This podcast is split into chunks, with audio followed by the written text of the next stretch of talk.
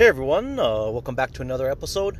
Uh, today is Sunday. It's currently 11:46 a.m., almost lunch. Uh, I have a great update here. Uh, so I made some really good progress on setting up the new biodigester. So let's start from the beginning. So the base has been completed. Um, I also packed dirt all the way around the frame to help support um, push against the frame um, at a kind of a slope. Um, so that's all nice and compacted. Um, we went ahead and assembled the heat exchanger or the um, radiant floor heating system. Um, so that's all squared away now. So I used PEX, um, PEX um, radiant floor tubing. They're PEX tubing. Um, they have two different types of tubing. They have radiant, um, which is the oxygen barrier one, and then they have just the basic PEX for like your regular water lines. Um, so I created a grid. Um, I have 13 lines in this grid, um, so that way the water can dis- can be displaced through those 13 lines. Um, I'm good thing I measured everything really good because it fits perfect underneath the biodigester. Um, so I set that up, got that situated, got everything kind of um, you know where I wanted it, and then we went ahead and unfolded the biodigester um, and it's it's pretty big. It's like I said, probably about 13 feet long, somewhere around there, about 13, 14 feet. Um, and yeah, it looks good. So I unfolded it and I started setting it up. I put all the ports on, the piping on, um, and I actually filled it up halfway with water already. So it's actually filled up halfway, and I am filming all this. So this will be a YouTube video I will release once um, the project is completed. But I went ahead and filled up the biodigester halfway with water. And um, from there, while it was filling up yesterday, I went ahead and put a fence line, chain link fence, around the um, biodigester area where I'm going to be keeping everything safe. The reason for it is I want to keep the animals, especially our cattle, away from the biodigester. And um, I also made the fence area um, big enough so we can have like a, a small garden or even a decent sized garden um, right behind it. Um, so the fence line is in. I, I just used scraps. The the chain link fence was scrap um, recycled from another um, job that I recently did. Right, the one where I replaced the chain link fence with um, wood fence on my other property. So I recycled that from my other property. I did have to buy six extra T posts so I put those T posts in. Um, and yeah, we have a fence now. And luckily, I was digging under my house and I found an old, well, it's actually a new, never used um, gate. Uh, I didn't even know I had it. It was all just covered with dirt and everything. Um, but yeah, it was still brand new. It still had the like cardboard protecting it, um, but it's just dirty. Um, so I used that as the gate. So now we have a gate to come in and out. So yeah, now the biodigester is protected. And um, yeah, I don't have to worry about that. This morning, what I did was I uh, mounted and built a very simple, clean style frame to support the solar hot water heating panel. So I put that together this morning. Um, I also mounted the solar hot water heating panel onto that frame, so now it's mounted at an angle. So that's done. I also flushed out the solar hot water heating panel and good thing I did because there was a lot of like debris or dirt um, in it. So I flushed it all out so it's nice and clean now. Um, I also ran the lines um, to the solar hot water heating panel. Um, I have to cut them and actually plumb them in, but I ran them really long. That way I can cut them down to size. Um, so basically, I am now ready to start doing the plumbing um, process on the solar hot water heating. Um, so what I need to do is uh, finish making my connections to go to the solar hot water heating panel. I need to put my circulation pump on, which I have. I'm going to be doing all this today, this afternoon. Uh, I need to put the pump on. I need to put um, bring electrical out there to power that pump. I also need to put my temperature sensor on the output port of the solar hot water heating panel. That way I can set the parameters or set points of when I want my solar water heating pump to turn on and off. So what I'm going to do is I'm probably going to play around with it a little bit. I'm probably going to have it start pumping hot water at about maybe about 100 degrees Once it hits 100 degrees, it'll start pumping the water.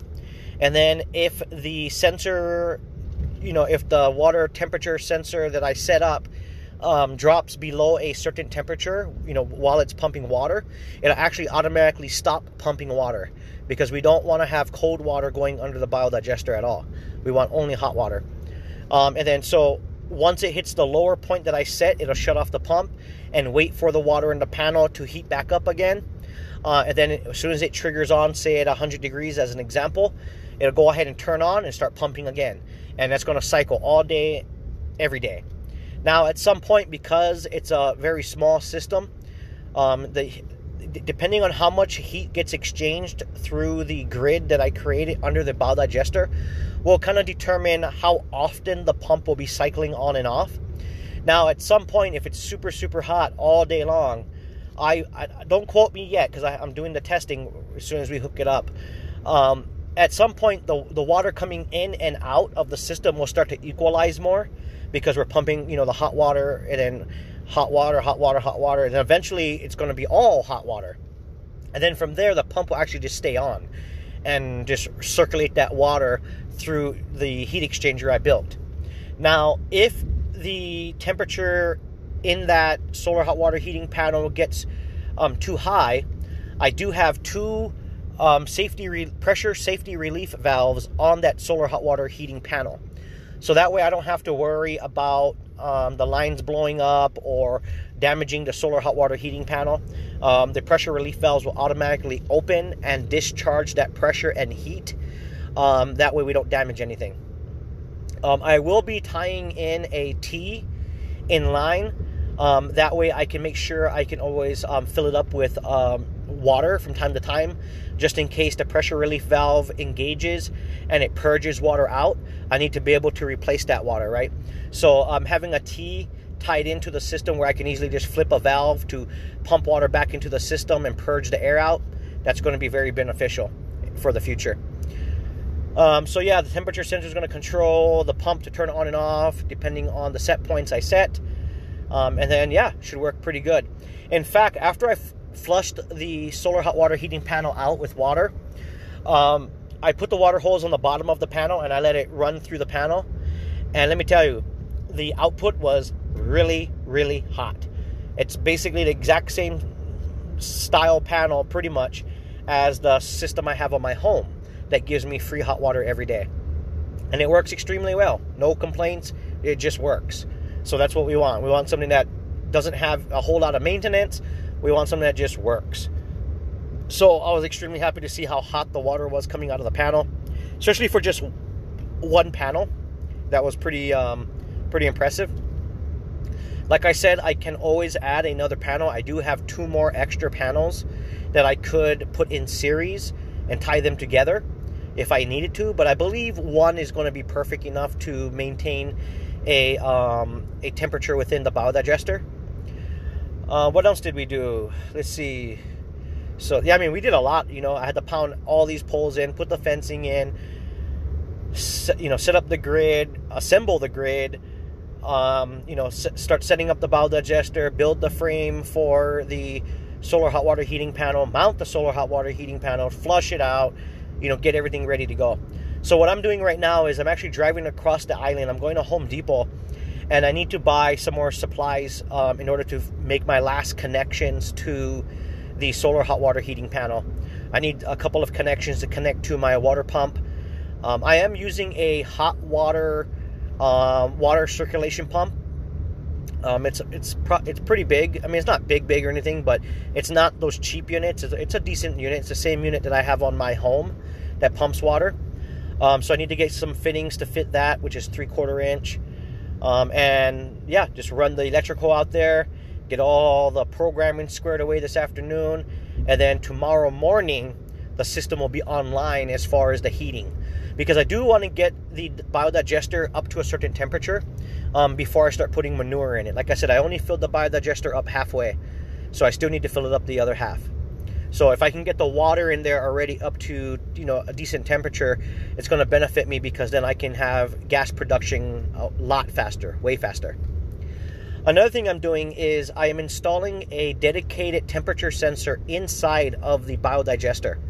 So on three of my regular hot water heaters, I have two hot water heaters on my other properties, plus I also have the hot water heater on my off-grid home. And I'm utilizing a Sonoff device. I'm u- utilizing Sonoff TH16, um, which comes with a temperature probe um, and it's and, and I love it because I can use the app. So like on my phone, I can easily look at all my hot water heating tanks at one time. I can see the temperatures. I can monitor the temperatures. I can also set alerts or alarms with the temperatures. So that's really really unique and really nice. So that way, not only am I heating it with solar, but I can monitor the temperature within the biodigester with the sensor. Um, and then from there, I can you know make adjustments accordingly to whatever I need to do. You know, but at least I can keep an eye on the temperature, because you can like touch touch your biodigester and make a guess of what you know how hot it is. But at the same time, it's better to have a temperature sensor that reads the actual temperature, because then you know where you're at. Because the idea here is I want something that's going to be very stable uh, over a very long period of time. That way, I don't have to mess with things too much. So that's where I'm at on that. So I need to hook that up. I do have one already. Um, and I ordered actually um, two more because I'm going to actually be doing something else as far as adding a couple more sensors. But for now, I do have the main one that I need that I can hook up to today this afternoon. Um, which also you know works on Wi-Fi. So another interesting thing is I'm not sure, not sure if you guys are aware of this. So when you buy products, a smart product, whatever brand it is, um, a lot of them have their own app that you can control that smart device with. You know, turn it on, turn it off, set a schedule, so forth, which is great. That's that's awesome. Well, you the problem is is that you, in order to have, okay, uh, I should put it like this: two separate brands and two separate apps. Within their apps, you cannot communicate with other devices. Okay, so in order to accomplish that, you can use what's called IF TTT. Okay, it's an app that you can download, and what it does is it's applets, and you can basically they have a bunch that's created already if you want to utilize that, or you can create your own. And basically, what that does is it allows different devices, different brands, to communicate with each other. So I can do something something something like this. If I have the Sonoff device connected on a temperature sensor, and I also have a smart plug plugged into my, say, circulation pump for my hot water. I can tell the, I can create the, the applet, which is very easy. I can create the applet to say, hey, when the temperature of the probe gets to 100 degrees, trigger on my smart plug, which is plugged into my water pump, and pump water. And then once the temperature drops below a certain temperature, turn off that other device. And it'll work every single day right? So that allows you to really um, mix products together and control products, you know, independently or one product control another product or vice versa. So I will be utilizing um, that IFTTT um, program or app, and um, I'm going to be doing some pretty unique things with it. Um, so I do actually have that IFTTT um, um, set up on another system where it controls a different de- device where it controls some water valves to turn on and off. Um, I have some Wi-Fi water valves that I can um, easily trigger on and off to turn off and on. Um, but I also have it being triggered on by a temperature sensor, and they're two different brands. But in order for me to make it work, I utilize the IFTTT um, app to make it work. So if you guys are unaware of that, take a look at it because that might surprise you. I mean, you can really you know, mix things up and be innovative and, and accomplish things that you would never think that you'd be able to do. So, just a quick tip on that. But yeah, guys, the setup is looking great. It, it's really looking great. In fact, yesterday afternoon, after I was done doing all that work, we already had the fence up, and the cattle came around, and they came right up to the fence, and they realized, oh, they can't go there no more, so they had to walk around. So that's exactly what I wanted. Now, as far as the hoop greenhouse is concerned, um, I'm going to try to see if I don't have to put it on. If I don't have to put it on and spend that extra time and money on materials and labor putting it all together, then I won't do it. So I'm gonna allow the current system that I set up with the heat exchanger with the radiant floor heating. I'm gonna see how well that works. If that works good and it maintains a, a constant temperature, um, then I'm just gonna leave it alone. But if I feel that the wind, because we do have high winds, if the wind and it gets it does get chilly at night, it gets pretty cold at night. If I feel that the wind and the cold at night is cooling off the biodigester because it's blowing directly onto it um, too much, then I will definitely consider putting the hoop greenhouse on. But for now, we're going to leave it off until I realize that we absolutely need it. You know, there's no sense of putting something on unless we absolutely need it. So save some money, save them some time and some labor. So we'll see how that goes. So we, are going to be doing some testing with this um, radiant floor heating system I'm setting up. I believe it's going to work really good. Really, really good. Um, yeah, and then now as far as the biodigester, it's actually a very simple setup process. Um, I am really liking it so far. Um, but like I said, we need to get it up and operational and producing and doing its thing, and then you know we can I can con, um, give you guys more of a real life review on how well it works. Um, now, keep in mind the biodigester that I am going to be showing in my YouTube video. I, am not getting sponsored by them. They didn't reach out to me. They didn't ask me to do a review for them or anything like that. Um, I basically just wanted to try a different type of product, and so I went out and I bought it myself. And let me tell you, it was actually quite expensive for their biodigester. To me, I think it's a little overpriced. Um, but hey, you know they price it the way they price it and it, it is what it is you know I, I can't really do too much about it um, so we're going to give it a run and see how well it does now the other thing is too the other biodigester um, that i had already that had a greenhouse on it um, i actually um, loaded it up with the skidster on the forks and i took it um, to my mother's place where she lives because she wanted to use it as a greenhouse just a greenhouse so we're removing the bag from inside of it that was leaking really bad. Um, and basically we're just converting it to a basic greenhouse so she can grow some plants and whatever. So um, I already moved that, so that's off my, um, you know, out of my yard and out of the way. So I'm one less thing in my yard. Plus, you know, she's reusing it. It's actually a good structure, so it's good for a greenhouse for sure. But yeah, we've been doing a lot of things, guys. A lot, a lot of things. Because keep in mind, right before I started this project, I literally just finished doing the wood fencing. And I just, the very next day, boom, I'm already, you know, doing this project. And this project is going to be completed, um, I'm hoping by tomorrow afternoon. Today, my game plan is to finish up plumbing all the solar hot water heating up, the, pl- the, the sensors, the programs, the water pump, um, get all that squared away. I'm also going to hook up the gas line to the biogas digester. I'm going to put that into a hard pipe um, in order to protect that gas line from getting damaged.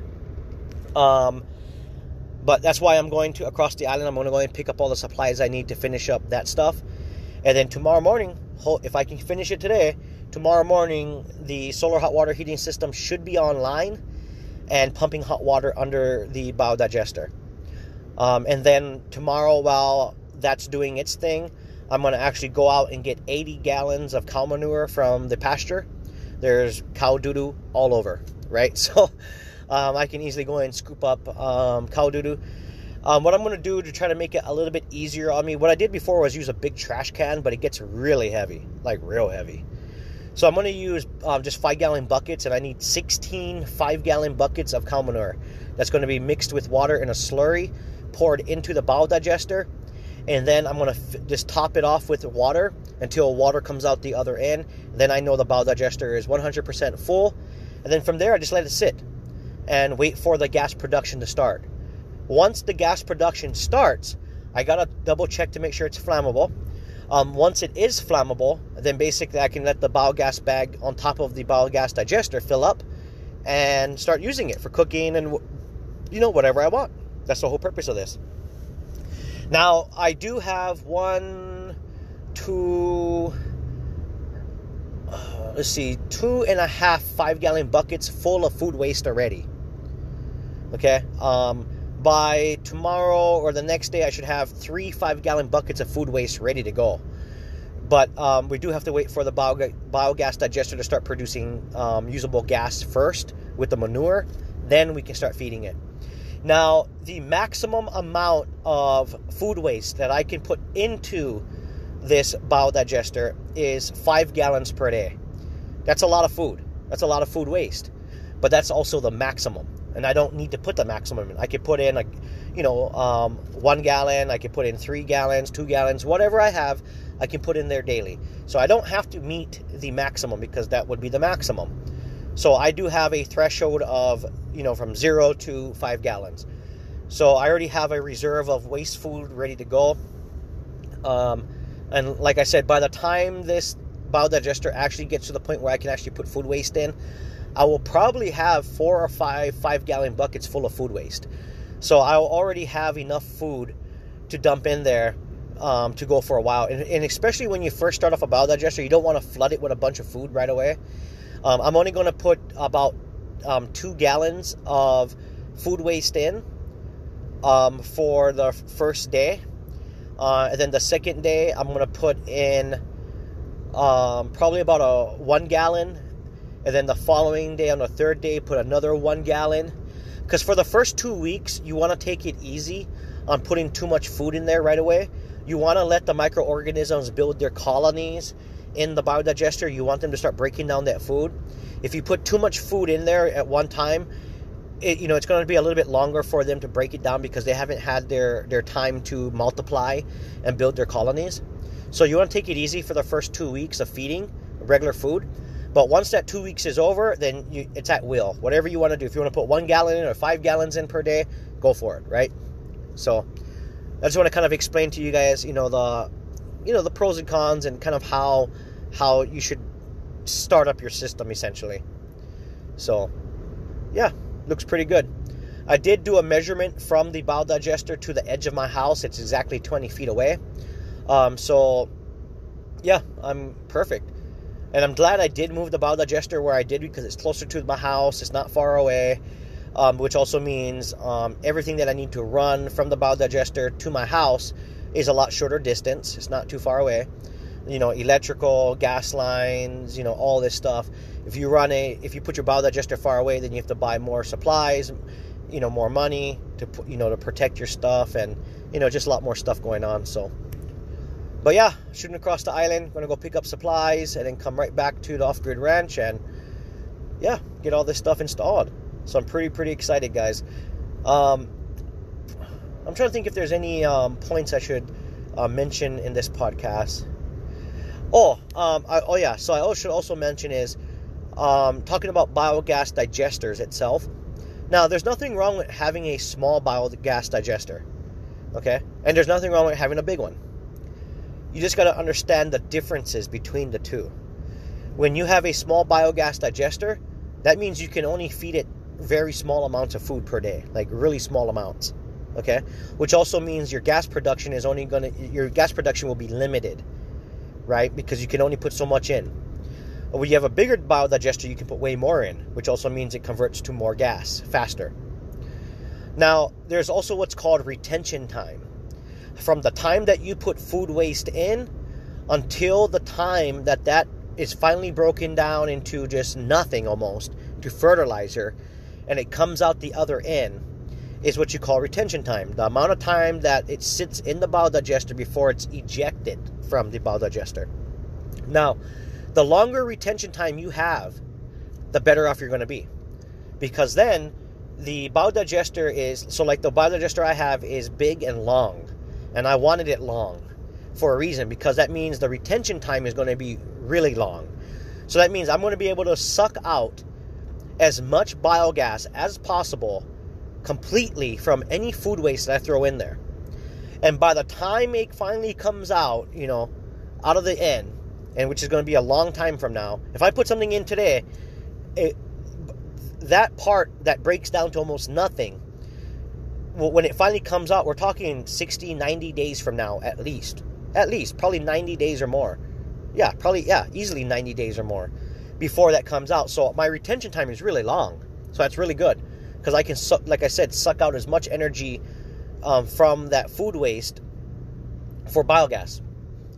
Um, so you want to be aware of that because if you have a smaller biogas digester, not only can you only put X amount of food in there per day, but the retention time is going to be a lot shorter because the biogas digester is smaller, right?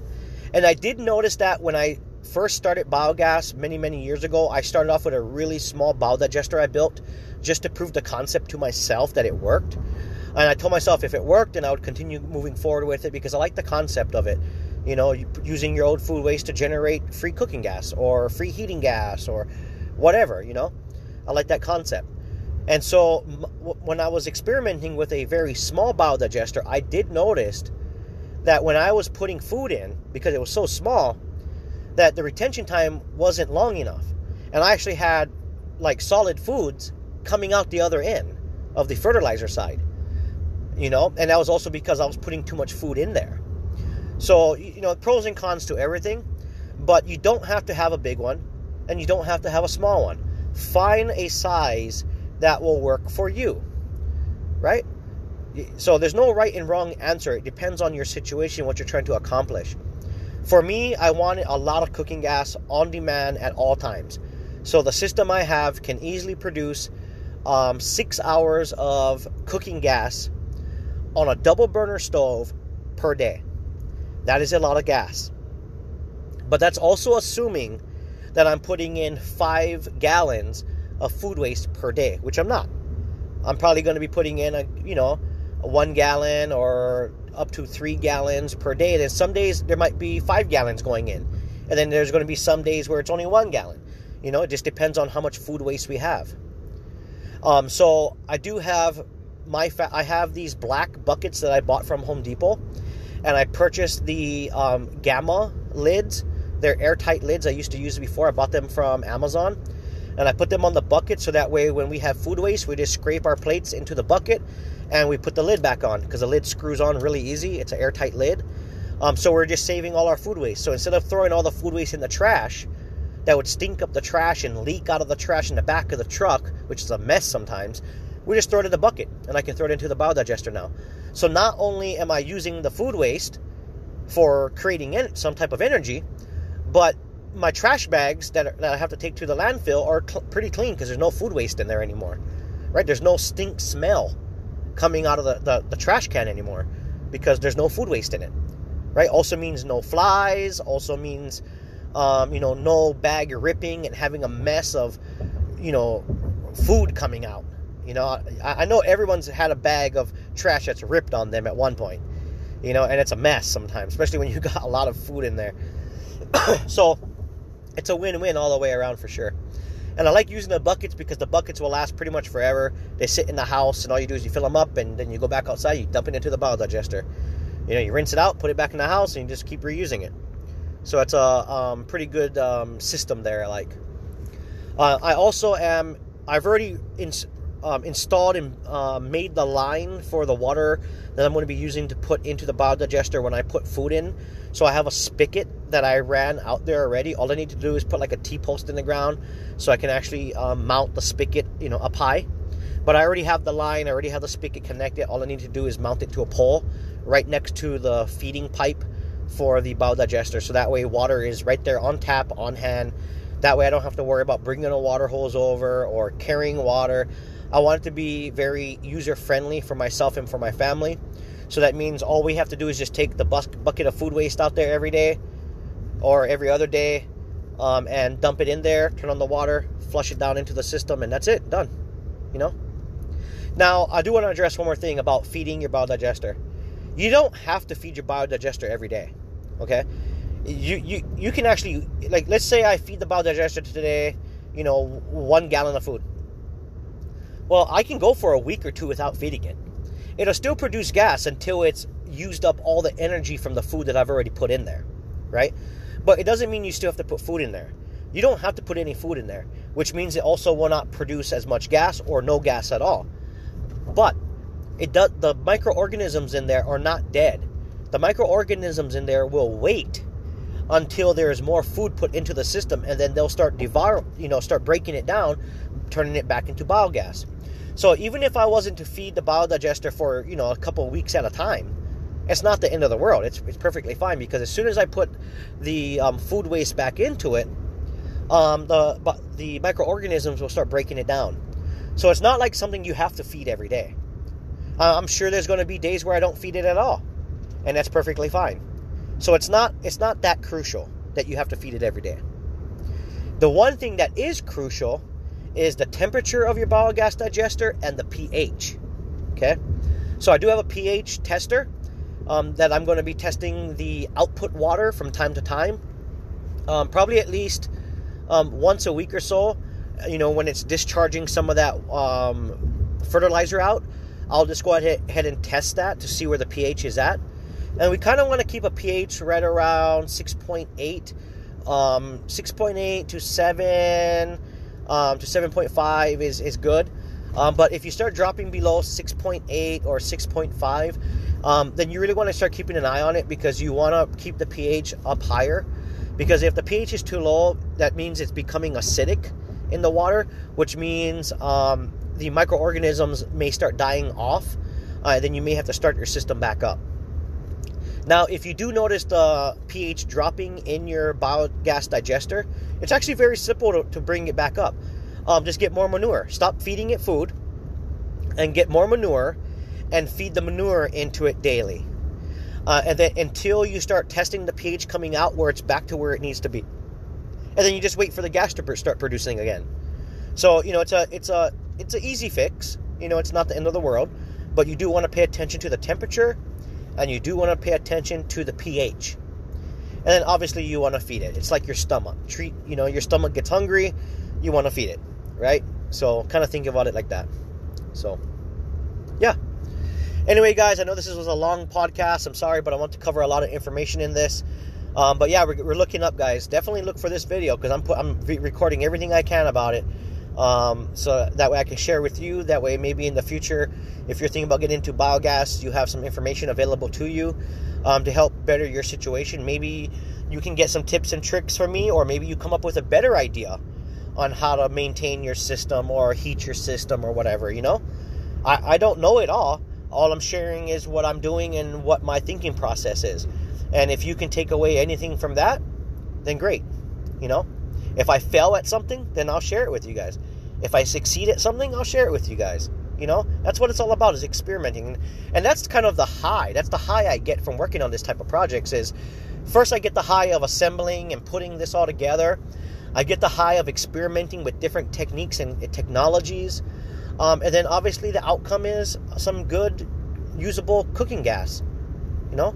So if I get this system running the way I think it will be running, for the next 15 years minimum, I should be perfectly fine and I never have to buy propane again.